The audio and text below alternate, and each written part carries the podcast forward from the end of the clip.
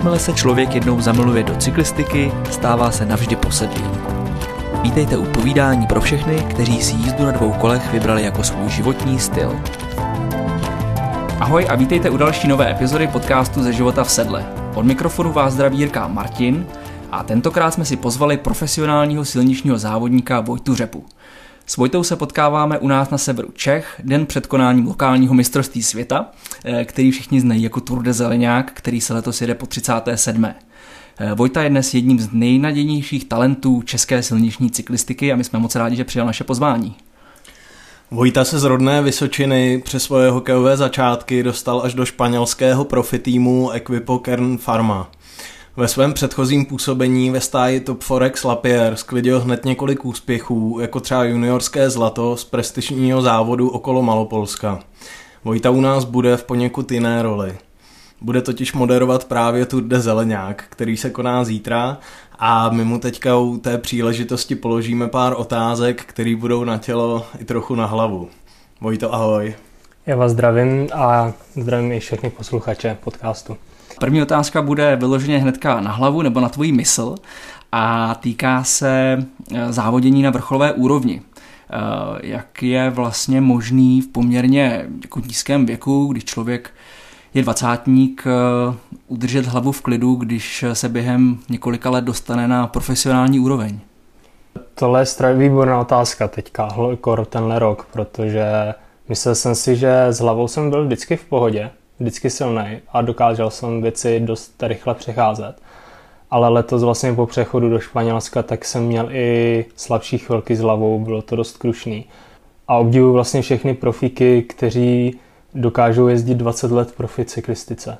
Jo, no 20 let ne, ale 15 let prostě uh, vis Valverde. Tak jako po té stránce každý rok se připravit mentálně na to, jet doraz, prostě jet ty cíle. A podle mě to je něco neskutečného, že e, ta hlava je 80% výkonu a letos jsem si to fakt přesvědčil a potvrdil. My tady jsme dneska s Jirkou v roli eh, hobíků před eh, zítřejším závodem. Eh, napadá nás k tomu ještě, dokázal bys poradit nějaký tip, jak předejít takovému tomu předstartovnímu stresu, protože vidíme kolem sebe, že to tady dost často hrotějí lidi kolem nás. Ono já si myslím, že nezáleží úplně, jaký závod to je, protože já se přiznám, zeleňák jsem měl v roce 2019 a i před ním jsem měl mírný stres. Já jsem stresař, takže i před eh, vlastně jedno, jestli to je mistrovství Evropy, světa nebo Tour de Zeleňák, já ten stres mám dá se vždycky. A ono, jak se odpíská start, tak to vždycky upadne, takže jako nějaký zdravý stres, odhodlání do toho závodu já bych povoloval a myslím, že je to i jako dobrý pro to tělo se připravit a pak jak se odpíská, tak prostě se hodíte do toho módu a ono to jde tak jako líp. Hmm. Jasný. No to skoro vypadá, že jsem uh, pokaždé k nám na sebe jedeš v trošku jiné roli. Ty si trošku vlastně už nakousl, že jsi tady uh, už byl před dvěma lety a ty si dokonce zeleňák v té uh, dlouhé trase vyhrál. Uh, máš nějaké vzpomínky, jaký to bylo a jestli by si mohl popsat, kde se vlastně tou dobou kariér, kariérně nacházel a jak na to období vzpomínáš? To byl rok 2019, takže jsem byl prvním rokem v 23 Eh, prvním rokem v Top Forexu a to byl eh, rok, kde jsem sbíral zkušenosti. Byl to první rok v mužích, ten skok po juniorech je znatelný. Takže tam eh, vlastně tým Top Forex odváděl skvělou práci do toho za zapracování do té nějaké elitní kategorie. A ten rok já jsem si užíval, byli jsme jako výborná parta v týmu, takže to bylo dobrý. A bylo strašně vtipný vlastně Eh, když se vrátím k tomu zelňáku, tak s jakýma očekáváníma jsme semka přijížděli, protože věděli jsme to, že to je hobby závod. Nebylo to v žádné kategorii českého poháru nebo UCI závodu, takže jsme to brali jako hobby závod a v zásadě jako trénink.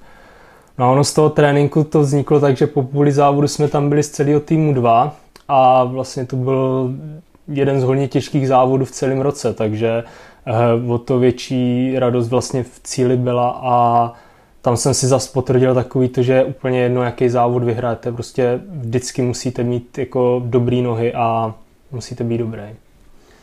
V ten den. My, my jsme měli další uh, otázku, jestli toho trošku nelituješ, teda, že zítra nepojedeš a budeš mít se toho v roli moderátora, ty jsi na to trochu odpověděl. Uh, nicméně připravoval ses na to nějak, uh, na to moderování, nebo... Na tom, jo. Uh, tak já bohužel nemůžu závodit teďka, že mám zdravotní komplikace, ale jinak v případě nějakého závodního výpadku, tak bych sem jel jako závodník. Ale Připravoval jsem se. Měl jsem z toho krát jako lehce nervy, dokonce minulý týden jsem semka přijel, protože z hodou okolností můj otec tu měl obchodní jednání, takže jsme to spojili užitečný s dobrým nebo s potřebným.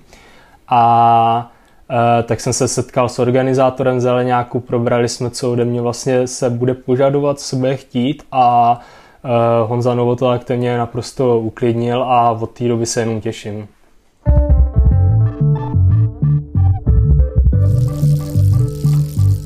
Vojto, my víme, že se k cyklistice dostal až trochu později. Uh, začínal si možná trochu neobvykle a to hokejem. Uh, pocituješ na sobě někdy, že ti chybí taková ta jako mladistvá vyježděnost nebo prostě získávání si nějakých technických dovedností nebo si myslíš, že třeba jako hokej byl dobrý základ pro to, jak si vysoustružit nohy? Já jediný, kde vidím nevýhody vlastně v tom, že jsem nejezdil od malička, tak je právě ta nějaká technická vyspělost. Jo, že mi se strašně líbí, když eh, ty děti si zkusí dráhu, když si zkusí cyklokross bajky a s tím kolem se prostě zžijou. A bohužel to já jsem neměl. Já jsem samozřejmě celý dětství jezdil na kole, ale prostě bylo to horský kolo na výlety s maminkou, která se bojí při rychlosti 10.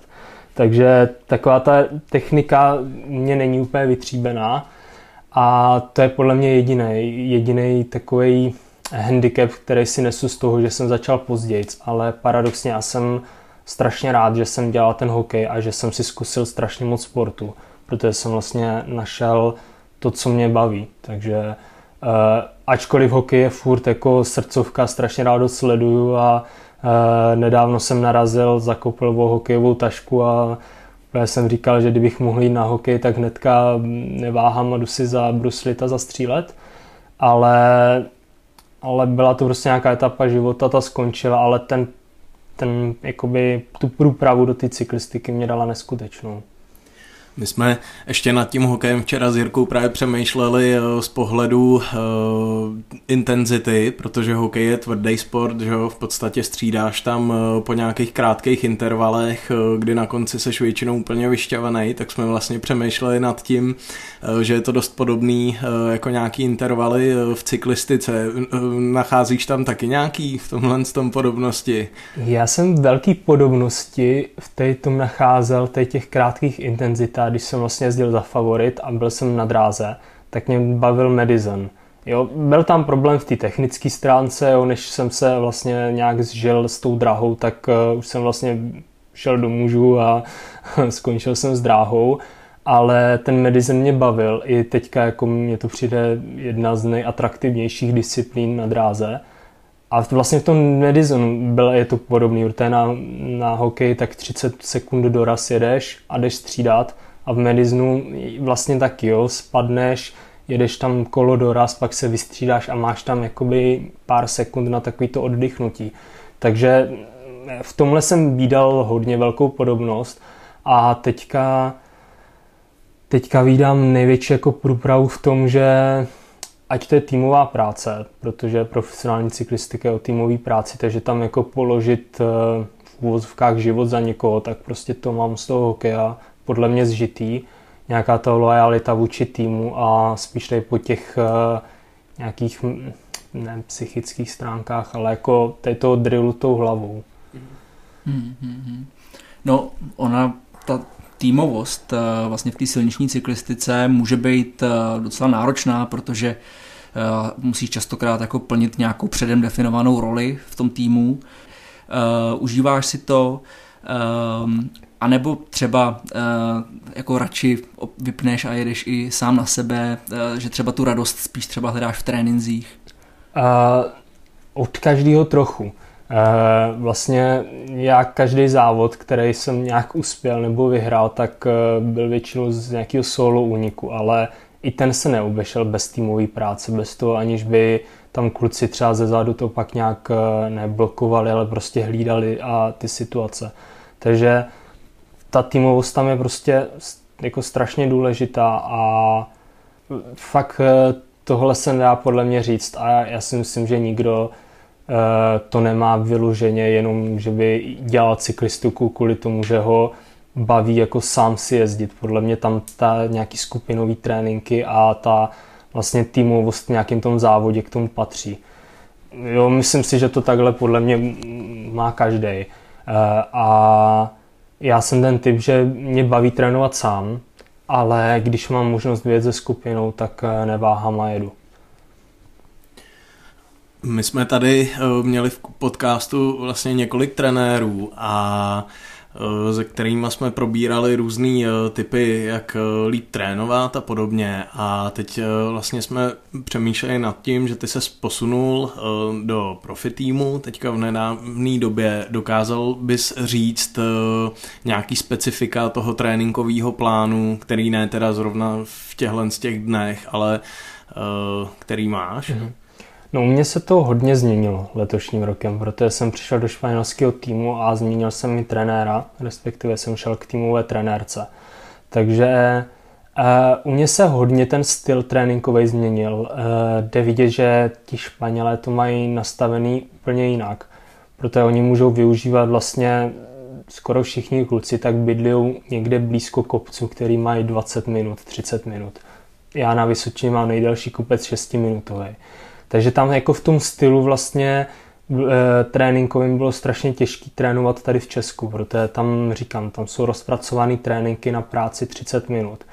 A když jsem se to snažil trénovat, ať ve Španělsku nebo tak, a e, přišel jsem vlastně na testy do Brna, e, tam chodím na di- diagnostiku a úplně se mě změnily celkový parametry. Jo. Minulý rok jsem tu měl prostě tu laktátovou křivku úplně jako jinou než letos. Letos to bylo všechno taky utlumenější, ale přitom vlastně ve výsledku jsem měl jako vyšší výkon, vyšší čísla.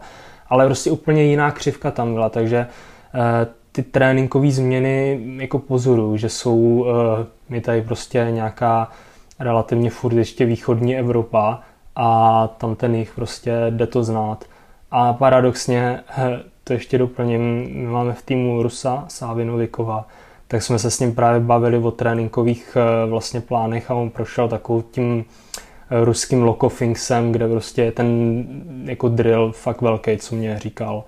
A musím říct, že tréninkové eh, procesy jsou dost podobné tomu, co jsem byl třeba zvyklý tady z Česka.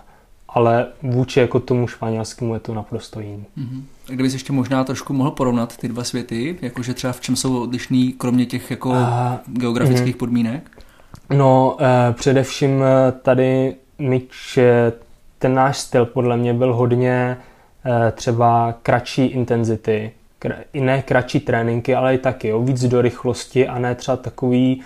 Eh, já jsem říkal, eh, když jsem se o tom bavil s mým bývalým trenérem, tak mě přijdou některé tréninky vlastně takový nemastný, neslaný, jo, že jsem nevěděl, jako co vlastně trénuju, ale ve výsledku pak, když jsme se podívali na ty tréninky, tak vlastně jsem byl x minut v nějaký určitý zóně a, a ono pak m, mm, třeba e, jako normalizovaný e, výkon byl úplně jako někde jinde a tam jsem strašně vyletěl. Takže e, především to bylo v tom, že tam oni využívají toho, že můžou dlouho pracovat v kopcích. Mm-hmm. Jo, to podle mě je taková alfa omega, co oni využívají. Jasně. Ehm, no a pak vlastně druhá věc, která tak trošku jako poslední dobou rezonuje mezi zejména jako hobíkama, hobicyklisty, je dbát na dobrou přípravu. A přípravu myslím v zimě, a že ta je vlastně jako skoro i důležitější než to, kolik toho vlastně hmm. za rok natočíš. Eh, vlastně spousta trenérů, cyklistů si pochvaluje běžky nebo posilovnu. Eh, jak se tobě daří držet eh, takový jako tréninkový balans mezi ostatníma disciplínama? Já jsem vlastně v obrovské zastánce zimní přípravy všeobecný.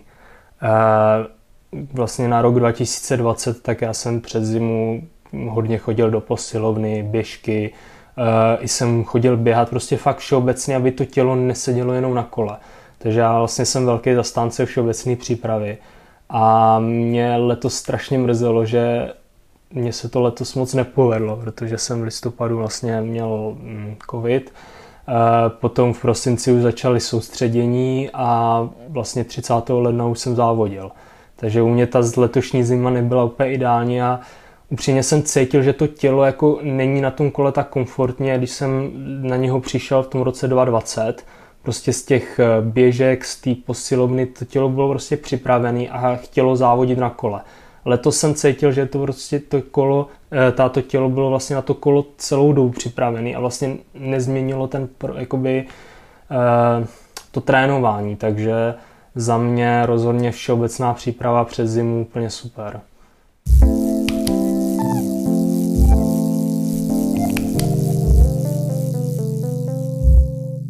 My se teďka eh, přesuneme do druhé části podcastu, kterou jsme si pracovně nazvali Sednu a jedu. Eh, budeme víc řešit to, co nás v posedlech zajímá. Eh, vlastně první otázka je taková, jestli eh, se vnímáš spíš jako taky makroabsorbér, to znamená někdo, kdo si sedne na cokoliv a prostě jede, a, a nebo seš spíš eh, na tom, na té druhé eh, straně, kdy řešíš každý detail a tak trošku jako trpíš. Jak si ladíš kolo ke své spokojenosti? Já jsem přesně ten druhý typ, že já si osobně myslím, že když si, teďka už je to trošku jiný, teďka prostě poznám jako co to tělo chce a co prostě je špatný pro záda, pro ten zadek vlastně. Takže teď už se to trošku změnilo, ale plácnu v těch juniorech, tak eh, dostal jsem nový kolo a byly tam nějaký rozměry a to tělo si nějak zvykne. No, měl jsem takovýhle vlastně přístup eh, vlastně už od dětství, protože jako neměl jsem i k těm kolům, i k té hokejové výbavě, prostě dostal jsem to, co bylo potřeba ale jako nebylo to top class a, a dalo se s tím žít. A takže já nejsem rozhodně ten, který e, dbá na každým gramu, protože paradoxně takový to řešení košíků na gramy, e, sedel a všeho možného, jako tady ty úplně detaily v, tom, v těch gramážích já rozhodně neřeším. Jo, teďka už začal jsem řešit hodně jako posed prostě pro to tělo, aby to tělo fakt bylo zdravý, protože Uh, aby jsem se nehrbil, aby ta pánev nebyla nějak jako špatně posazená, takže to jako mm, jsme měli po šéfe nějakýho bikefittera v týmu a uh, i tady jednou v, Česku jsem byl u jednoho, takže spíš tady po té zdravotní stránce, aby bylo všechno OK, ale rozhodně nejsem takový ten tip-top. Mm-hmm. Takže ne gramář, ale spíš, spíš vlastně s ohledem na zdraví ano, a na komfort. No. Ano, ano, tak. To, to je dobře.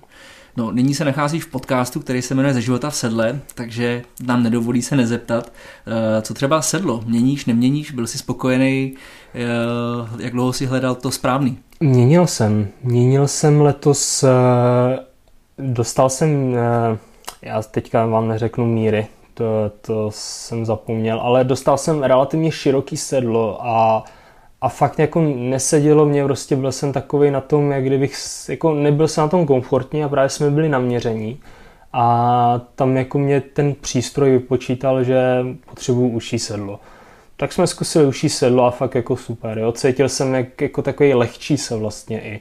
Takže mm, letos jsme měnili sedlo a minulý rok taky. Jo, to sedlo prostě je důležitý, trávíme na tom jako nevím, týdny, v týdnu prostě přes 20 hodin, takže e, vlastně je to to, co nás spojuje nejvíc s tím kolem, takže podle mě to sedlo jako je důležitý a pokud nějak nesedí, tak, tak jako u toho sedla zrovna tam jako se nemůže trpět, si myslím.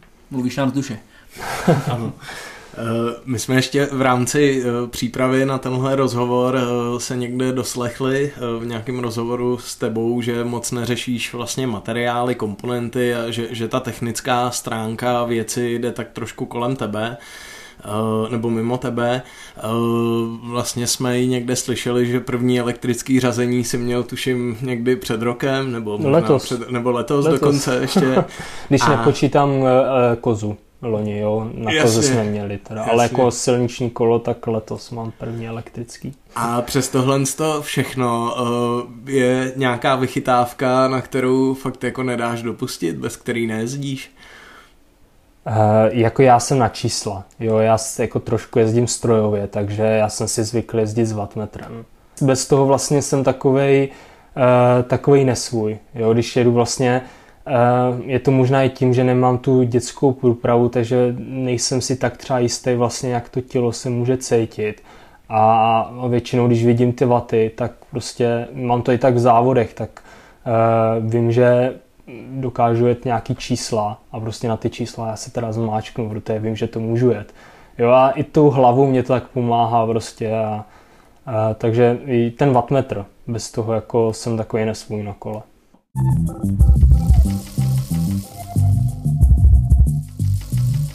A teďka nám zbývají jenom nějaké klasické otázky, úplně nakonec, který, uh, otázky, na které se ptáme všech.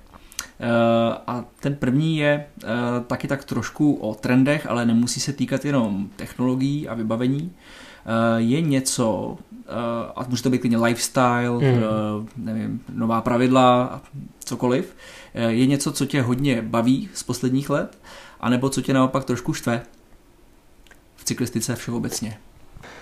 Co z mě hnedka první trklo, jako, tak jsou jako ergometry, co prostě teďka jako já vím, že byli celý život, ale podle mě teď hodili takový boom, eh, hlavně v těch e-závodech.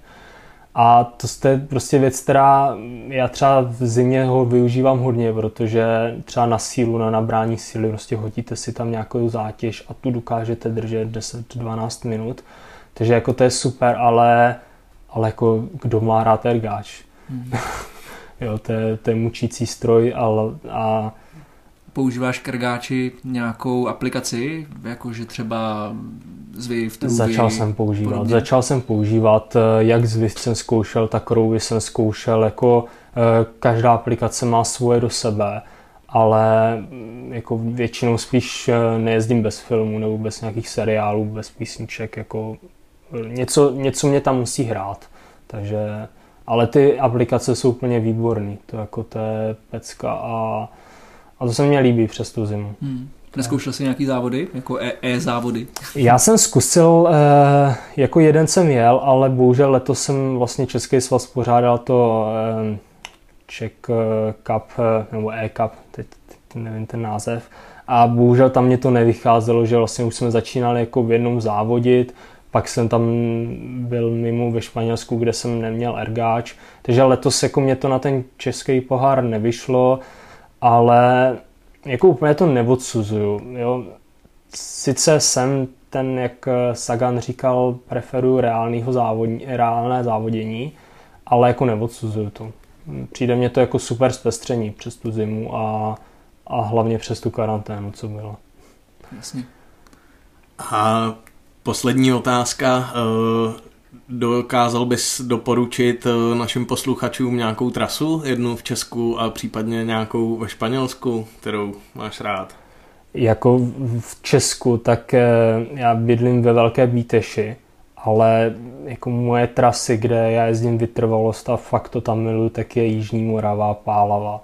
Takže jako kolem eh, vlastně přes Děvičky, Pavlov až k Břeclavi to hodit lednice tam e, super to je s gravelem, jako hodit si to tam pak na, mezi vinicema a po nějaké šotolince, tak to je podle mě nádhera. E, sice nechci navádět k alkoholu, ale pak se zastavit tu sklípku a dát si skleničku vína, tak to je úplně jako boží. A ve Španělsku e, musím říct, náš tým sídlí vlastně v Pamploně, kde sídlí i Movistar a Caja Rural takže to je takové cyklistické město, narodil se tam Indurain a, a nedivím se, že tam sídlí ty týmy, protože fakt přes to léto tam jsou krásné trasy. A je jedno, kam jedete, fakt eh, skoro vždycky, jakým směrem z Pamplony vyjedete, tak tam je to pěkné. Musím fakt pochválit. Super, tak to je krásný tip na závěr. Vojto, moc děkujeme, že jsi byl naším hostem. Eh, přejeme ti hodně štěstí v cyklistické kariéře a i při zítřejším závodu v roli komentátora. Moc díky a měj se fajn. Já taky děkuji za pozvání. Díky moc, ahoj.